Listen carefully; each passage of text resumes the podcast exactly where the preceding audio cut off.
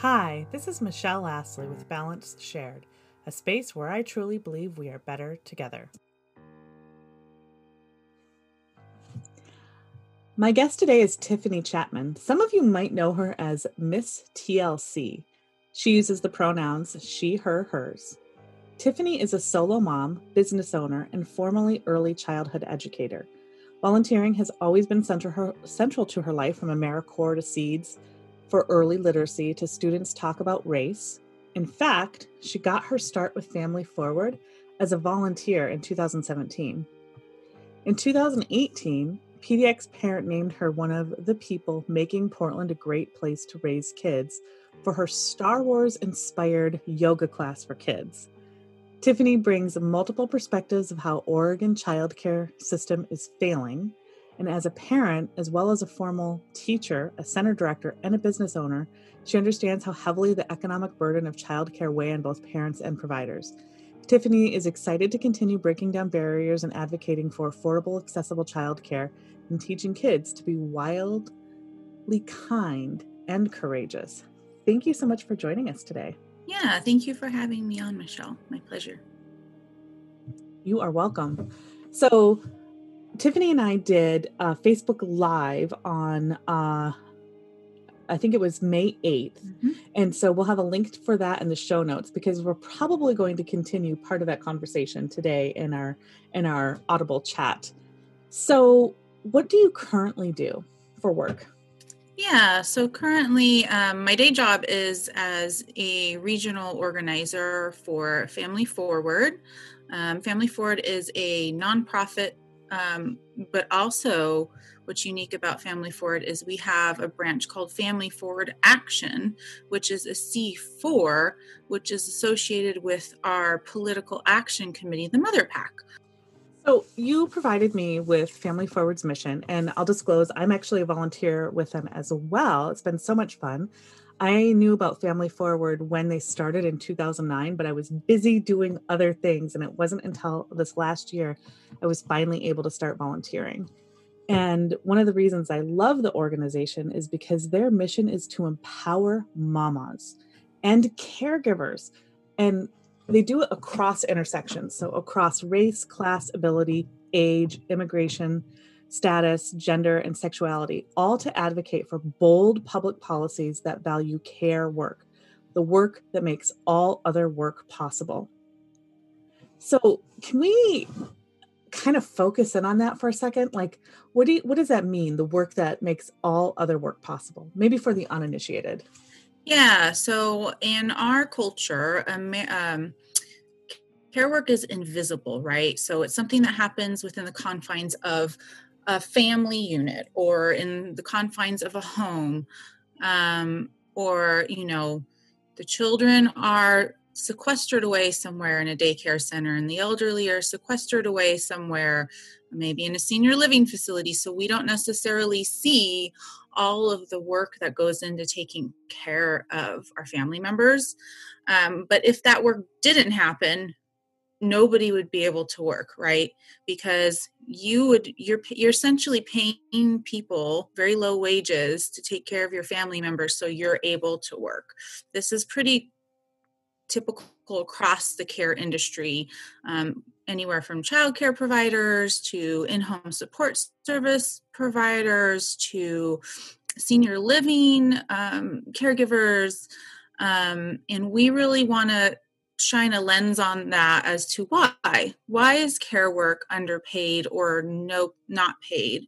Why is it devalued and why is it done primarily by women right? So if say your grandma gets sick in your family or you know your auntie has cancer who's going to be the one driving your auntie to all her chemo?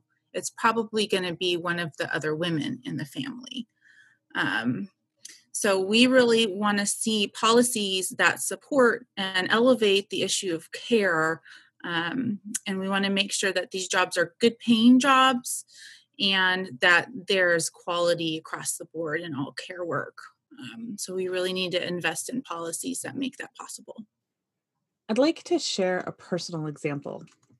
So when I uh, like to work, And one of the reasons I, so in addition to liking work, one of the reasons I've always wanted a job was also to pay back the student loans that I incurred, right? Mm-hmm. So there's a debt obligation that sitting at home taking care of my kid isn't going to pay for. And also, I just literally like to work. and so when uh when my son was 3 years old, I did secure a part-time job and I was able to uh, go back to work but then then he needed obviously care while i was gone because he's not gonna he was three years old. It's not like he was gonna feed himself right? I mean might, this might sound stu- super super obvious but i just want to kind of pare it down. So uh, i think my wage when i started working at that job i think was a grand total of $15 an hour because it was it was not it wasn't quite an entry level per position but it you know i certainly wasn't the director of the organization i was working with and I was quite happy to make that. It was $20 a week. And we ended up landing on a center that was very close to where I worked. And that was tuition for four half days a week was $900 a month.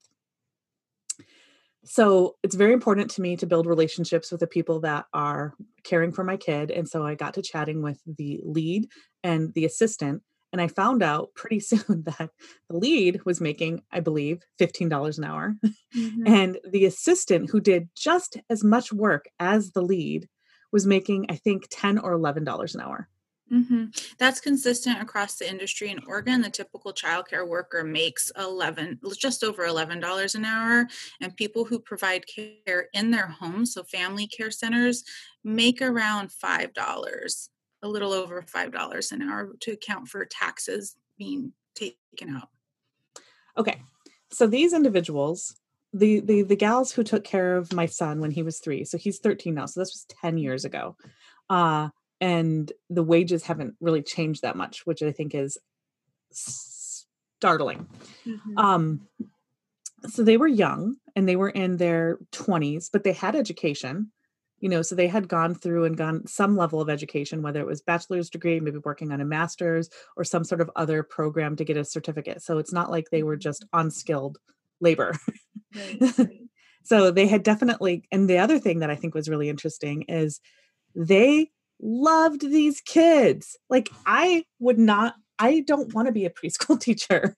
It takes a certain type so so it takes a certain personality a certain temperament mm-hmm. to be able to like have the patience to be able to sit with all these varied personalities mm-hmm. some of which are talking all the time yes and who want hugs and who have you know they're they're at the time you know preschool right so we're talking like how much is has this gray matter developed at four years old three years old it has not it will not stop developing till they're 21 and some neurologists are now saying even into their 30s so most of the brain development happens in children under 3 and then again around adolescence you get something called synaptic pruning that happens and the brain kind of restructures itself again. So really um, our brains take so long to develop. And having teachers that know that and know the importance of those first three years is vital to nourishing that growth. Yeah. Like what skills would you bring to the table um, when when you're so you know that you understand that uh, you were a child center director and you've worked in childcare for how many years prior to volunteering? Yeah so i started off in 1999 um, working volunteering in a preschool and on and off i was in the field for 13 years.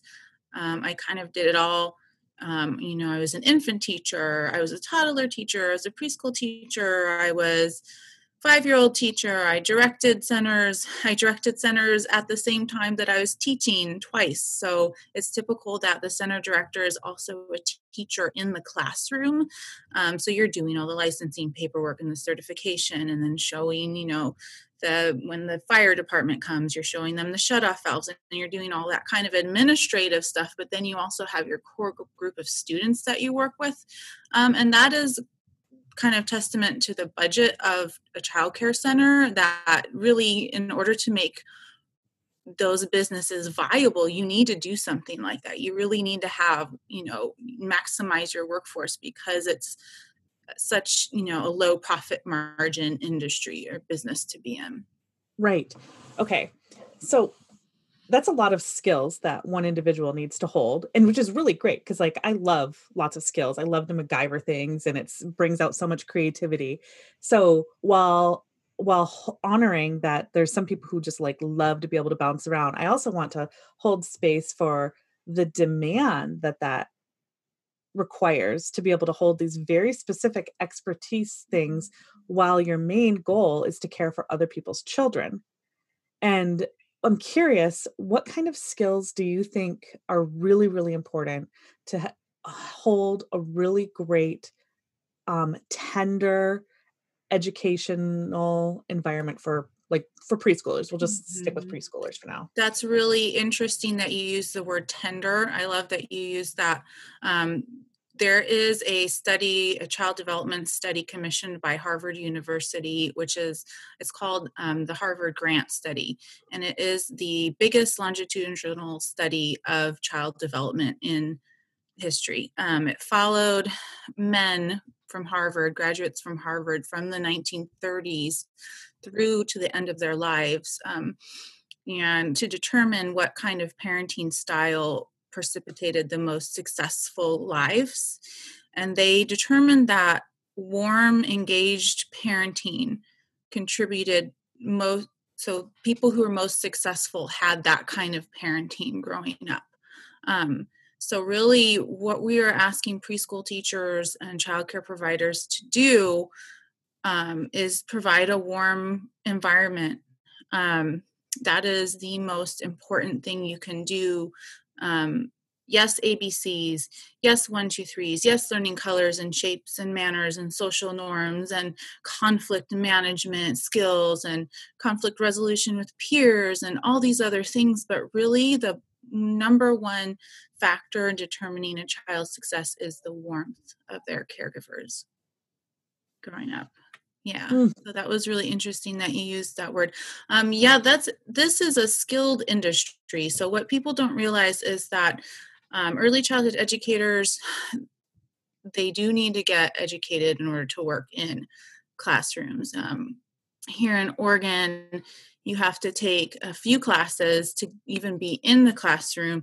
Um, in california where i was licensed you had to take 12 college units um, in order to work in a classroom. So every state has different criteria, um, but they all require ongoing training. So these teachers are working eight hours a day and then they're going to night classes. Um, from six. And they're getting paid fifteen dollars an hour. yeah, less. and I took the administrative classes when I was six months pregnant, so I was also working eight hours a day, and then going to the administrative classes at night when I was pregnant with my daughter. So um, it's a lot of work and then working with kids as you know as a parent can be very um, energetically consuming right? So we often put our needs on the back burner or really always put our needs on the back burner um, so that our students needs can be met right? So it's not only physically demanding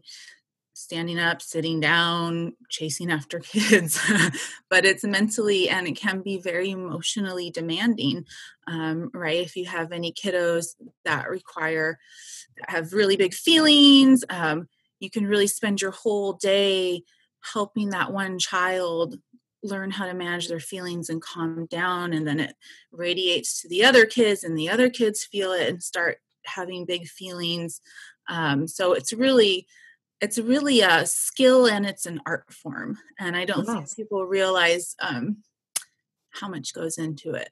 Because it's invisible. It's invisible and it's seen as women's work right? It's seen as something we are quote unquote naturally supposed to do.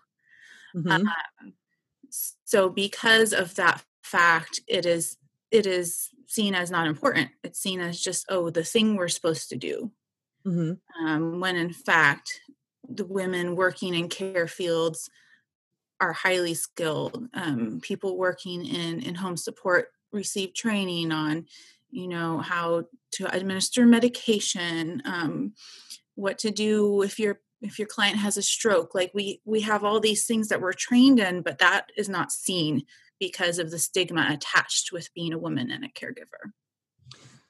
So I want to pivot on one point a little bit. Like, so on when you think about an individual family's income, Mm-hmm. so I think the average Oregon Oregon family, I was going to say Oregonian. uh, I think the average Oregon family makes around $53,000 a year. Mm-hmm. And when you think about like a budget, right, your normal budget, right, the average family spends about 12% of their budget on food. Mm-hmm. And so then you start paring that down. And some people guide that you shouldn't spend more than, say, I don't remember what the number is. I'm just going to say 5% of your income on care. So, because like you, you're going to spend 10% about on your auto, you're going to spend 30% on all of your housing things. So that's whatever. Mm-hmm. So when you when you split out your budget, and then if you're making that well, $53,000 a year, and if you attach the 5% to the value that you can afford to pay for care, that's not very much. I'm um I'm going to pull up my calculator so I can do a little bit of math. Yeah, and FYI, the federal recommended guidelines for the amount that a household should be paying on childcare is seven percent. So no more Seven than percent. So let's do seven percent. of the household income should go. So that would be three thousand seven hundred ten dollars for a year. right. So right now, the typical um, tuition for preschool is around twelve thousand dollars a year, which is more than in-state college tuition at eleven thousand. So um, what we're seeing is that parents are paying a disproportionately high amount of their income early so zero to five and then it kind of tapers off and goes down and then in college the college years it goes up again right? So Mhm. maybe in the 50s and 60s and 70s we kind of had a flat line at the beginning because mothers were staying home they weren't in the workforce um, it was you know kind of leave it to beaver style family um, and then now, with more women entering the workforce, we have that super high expense at the beginning, um, the first five years of care. So we actually had another volunteer, an action team member, do the math, and she figured that she has spent about a hundred thousand dollars putting both of her children through zero to five care. So that's a hundred thousand dollars less going into her retirement um, or any other of the ways. you could- house, yeah, good food, any other way to spend that money. clothing, a Yeah. car. Exactly. Yeah. Uh okay. So I want to pause for a second, but let's re- recap a couple numbers. And I, I hope those of you listening can hear these numbers for the story that um, that they're telling. So the average Oregon family makes $53,000 per year. The recommended guideline for care to like budget on your budget is 3000 around based on that number would be around $3,700. The average child care worker makes between 11 and $15 an hour, Mhm. which equates to a wage of about somewhere between 20 and, and $30,000 a year, Mhm. which is less than the average and still exceeds the care budget. Correct. So we are saying this is a case of um, market failure, essentially, right? Because the numbers don't pencil out and the demand, supply does not meet the demand. Yeah. So there's plenty. that- yeah, that's so that's another issue altogether, right? Yes. So not just the cost, but so now we have all these families who want to go to work Mhm. And they want so then they're going to Well, need because of the cost of running a childcare business, because it's passed on, the cost is passed on to parents. We have a shortage of childcare because parents can't afford to subsidize a system this big. Workers can't afford to subsidize a system this big on low wages, and businesses have super razor thin profit margins, right? So that's a broken system. Yes. Okay, let's take a break. And when we get back, let's dive into that. So just hold that brokenness in your mind and heart for a moment.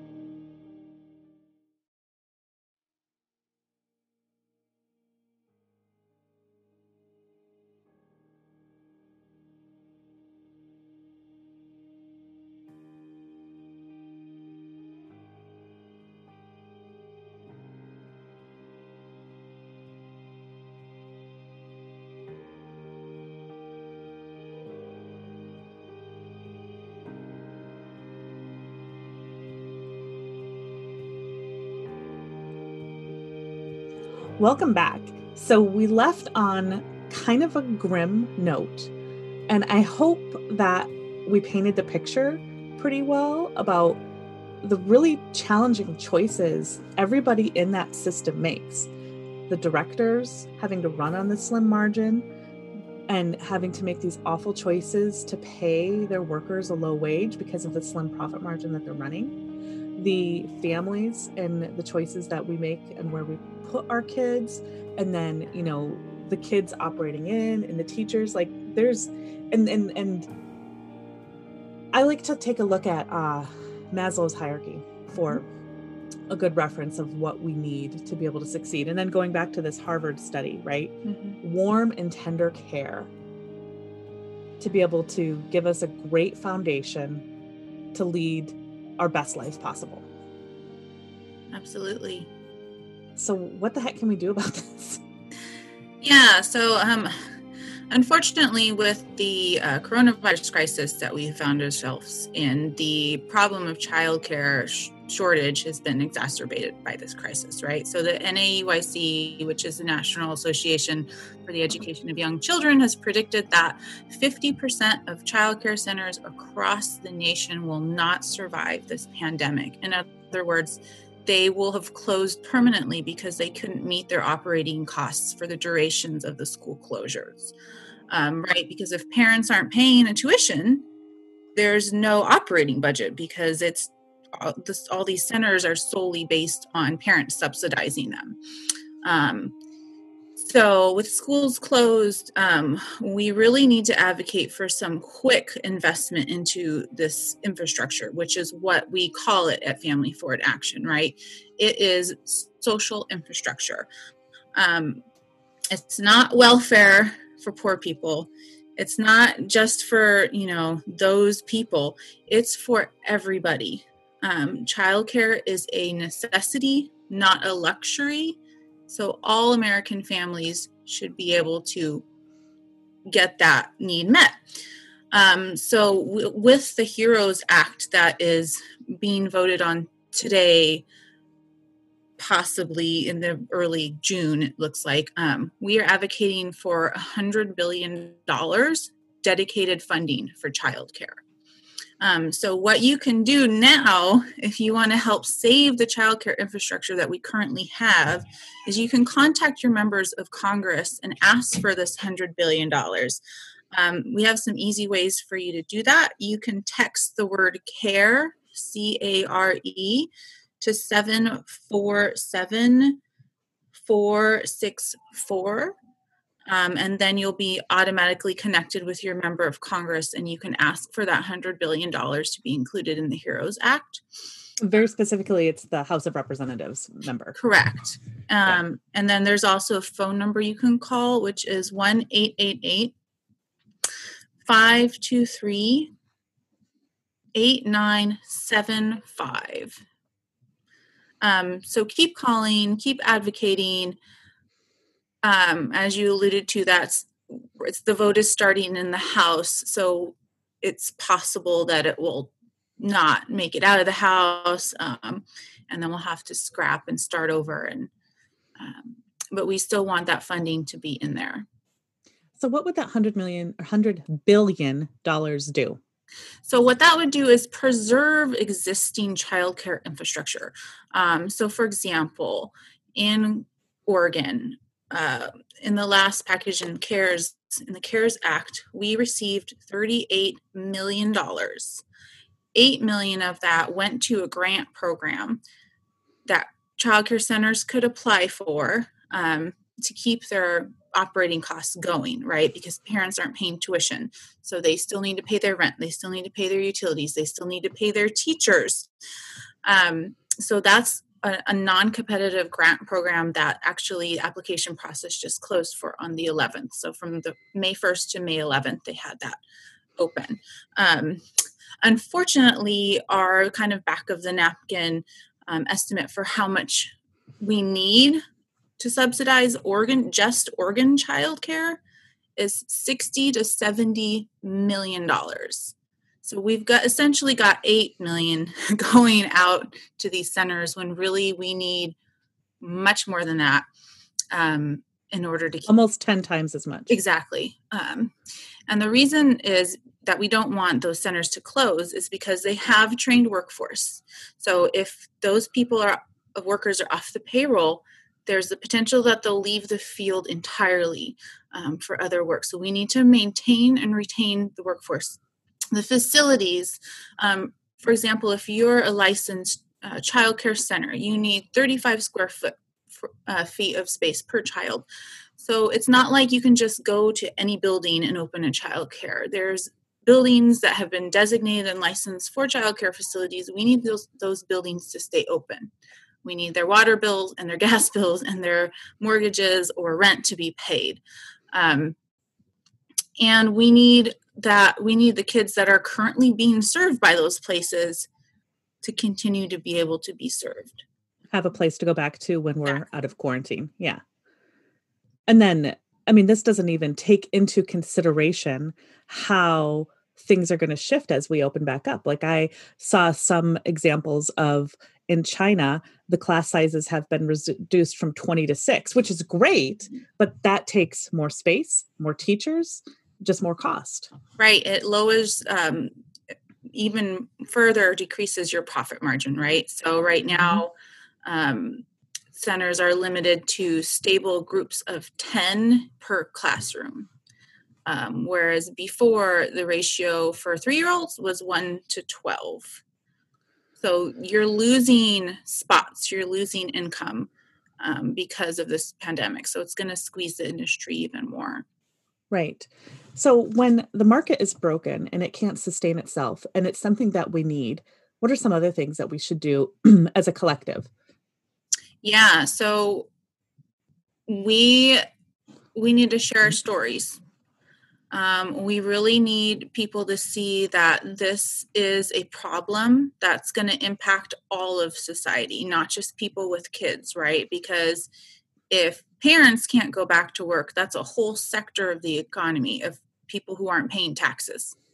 Um, so you really need to share your story about how hard it is for you to find childcare, what you went through, um, you know, what are what's going on now that maybe your your child's childcare center is closed. How are you, you know, juggling work and watching your children? I've talked to many parents who who are losing hours at their work because it's impossible.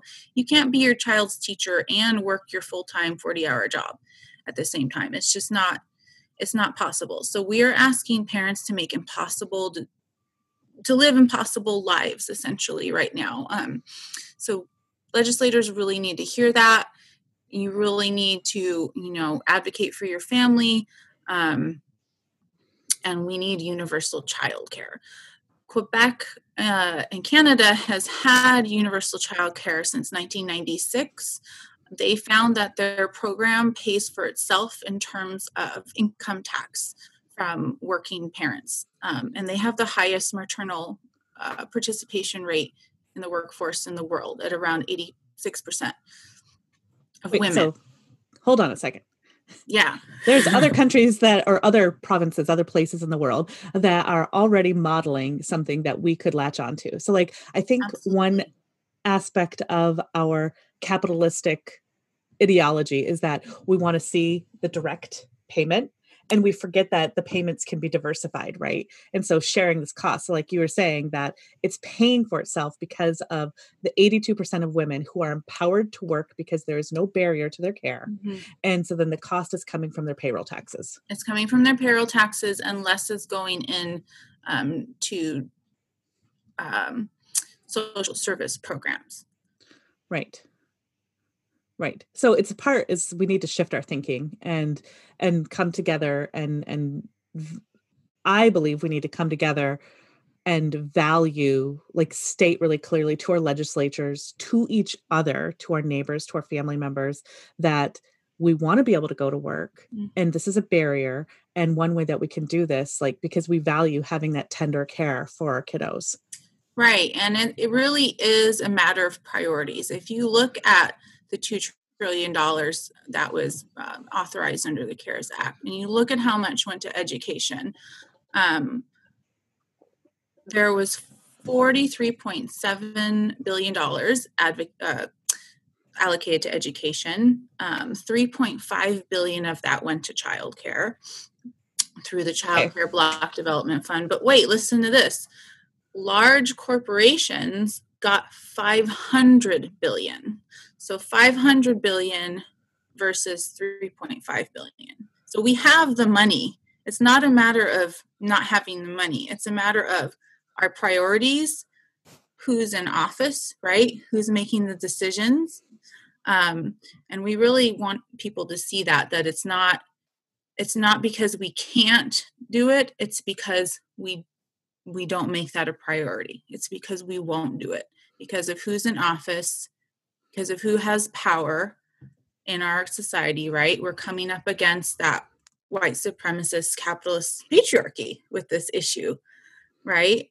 Um, it's intangible. Cares something that's you don't see any like material value to necessarily um, but it has amazing it's just it's priceless for the individual right the care of my child being in good care that's priceless for my family. But when you have folks that are in power that are seeing just numbers it's hard it's kind of hard to get that point across. Or measuring success in widgets. Exactly. Yeah. Uh okay so that actually is a great pivot to other things that we can do to help change and co-create the world that at least i know you and i want to live in right uh so in addition to you know texting and calling our senators about the uh what was the name of the act the um the heroes act which is going to be the act. next uh coronavirus stimulus package okay so they can uh, text or call, and we'll have links to that and a script in the show notes. So there's just like some talking point guidelines. So when you make your call, you know what to say. So personally, I firmly believe that if we are going to make any changes, we need to number one, share our stories. And we'll have a link to that as well in the show notes. So you can share your story direct through Family Forward, and their amazing staff will help facilitate that and make sure that those stories go to who needs to hear them. But the other thing that I think is really important is that we get educated on the issues and we're electing people who represent our interests and helping to diversify who is there. So, like, oh gosh, I'm going to fail on statistics, but uh, I'm going to take a look at my kids' school, for example. Mm-hmm. So there uh, is about, and Mrs. Johnson, Principal Johnson, please don't slaughter me for the the the, the slaughtering of the uh, statistics. I'm going to re- pull out. About 30 to 40 percent of the kids are Hispanic. About 10 percent, I think, were uh, African, and then another five or so percent were um, African American. And then just under 50% of the kids that go to Levi's school are white. And then there's a mix, roughly half of boys and girls. So if you just take that, you know, he goes to a private Catholic school, so it's a different situation than, you know, even all of Portland or whatever. But if you take that little mix up, 40% Hispanic, say 10 to 15% black, and whatever, maybe 45% white. Does that statistic resemble what's in office? 50 50 men and women? Not in nationally. Um, in Oregon, we are pretty woman heavy. Um, so that's something exciting about our state, but we are not 50 50 as far as color diversity. Right. Um, so we definitely need more um, people of color in elected office here um, in Oregon and nationally. Yeah, to just represent different viewpoints. Yeah, we. I mean, ideally, this is a representative democracy, right? So mm-hmm. we will have people from all walks of life um, representing us. Uh, that is not how it has worked out, but um, I believe that we are kind of at a pivotal point in our history where we can really push um, folks into office who may not necessarily have run in the past. And that is something that we like to do at Family Forward Action, right? So part of our goal is to provide political education for our activists um, and support with childcare um, at our meetings so that we can get more moms and caregivers involved in the political process and hopefully eventually either run for a board or some kind of elected office um, or other position of power where they may not have had that avenue to do uh, participate in civics before. Awesome. And if that is any of you who are listening uh, i'm going to drop a link to the spaces for family forward action and also another organization called emerge oregon that does some really great training for women in politics. Uh, okay i feel like we've completely run out of our committed time to each other. So what is one inspiring thing we can share with our audience today as we try to co-create the future we want? Ooh that's a good one. Um one inspiring thing well, I just want I just want people to realize how close we were to having universal childcare at one point. So we actually almost had it in 1971 um, with the Comprehensive Child Development Act that was passed by Congress, but Nixon vetoed it. Um, so you know, Pat Buchanan was a co-sponsor, and then we had some um, kind of well I think it was Walter Mondale. Sorry, maybe we might, might need to edit this and fact check. But one, one of them was a good guy, one of them was a bad guy, right? So one of them convinced Nixon to veto it because of the communist scare. Um, Nixon mm. kind of was uh, equating a universal child care program here in uh, America to what Russia, what he called kind of government nurseries in Russia. Um, so he vetoed it. But we really did almost have it.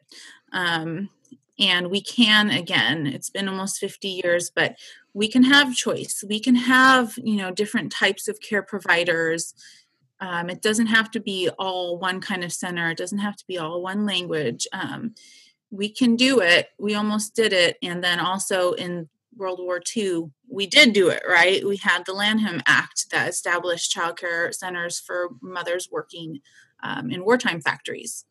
And that was care that was six days a week. And the care providers would also send home hot meals to moms at the end of their shift so the parents didn't have to cook. so that I want I want to inspire that we do have some hope. It's gonna take a lot of work. Um, but I think with your help, we can really build momentum. With everyone's help, you know, reaching out, sharing their stories, contacting um, their representatives, we can really push uh, push this issue. And get some, awesome. Yeah, child care for everybody. That's right. Thank you, Tiffany, so much for joining me today. I'm glad that we were able to chat about this. Thank you for having me. You're welcome. Before we hop off, I wanted to clarify a few things.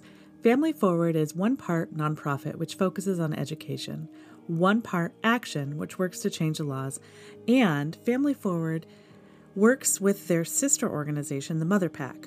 I personally love the Mother PAC's care centered endorsements that come out in November for our general and uh, other elections. We also need to clear up some numbers. The average annual infant care cost is $13,518, where the average annual in state college tuition is slightly more at $16,823. It costs the same to put a baby in care as it does to put an 18 year old through college. I also wanted to take a moment and remind you vote. Voting matters make sure you're registered with your local place. And lastly, check the show notes for more, including links for a second round of child care provider grants in Oregon and a place to tell your care story. Balance Shared is produced and edited by me, Michelle Astley. The instrumental music, Grass by Silent Partner, is from the YouTube Audio Library. If you've enjoyed today's podcast, leave a review, especially on Apple Podcasts. If you've loved the messages of co creating a better future and digging into ourselves, maybe you'd like to become a supporter. Email hello at michellelastley.com to get your sponsorship guide. That's all for today. Thank you for listening to our podcast. This is Michelle Lastly with Balance Shared, a space where I truly believe we are better together.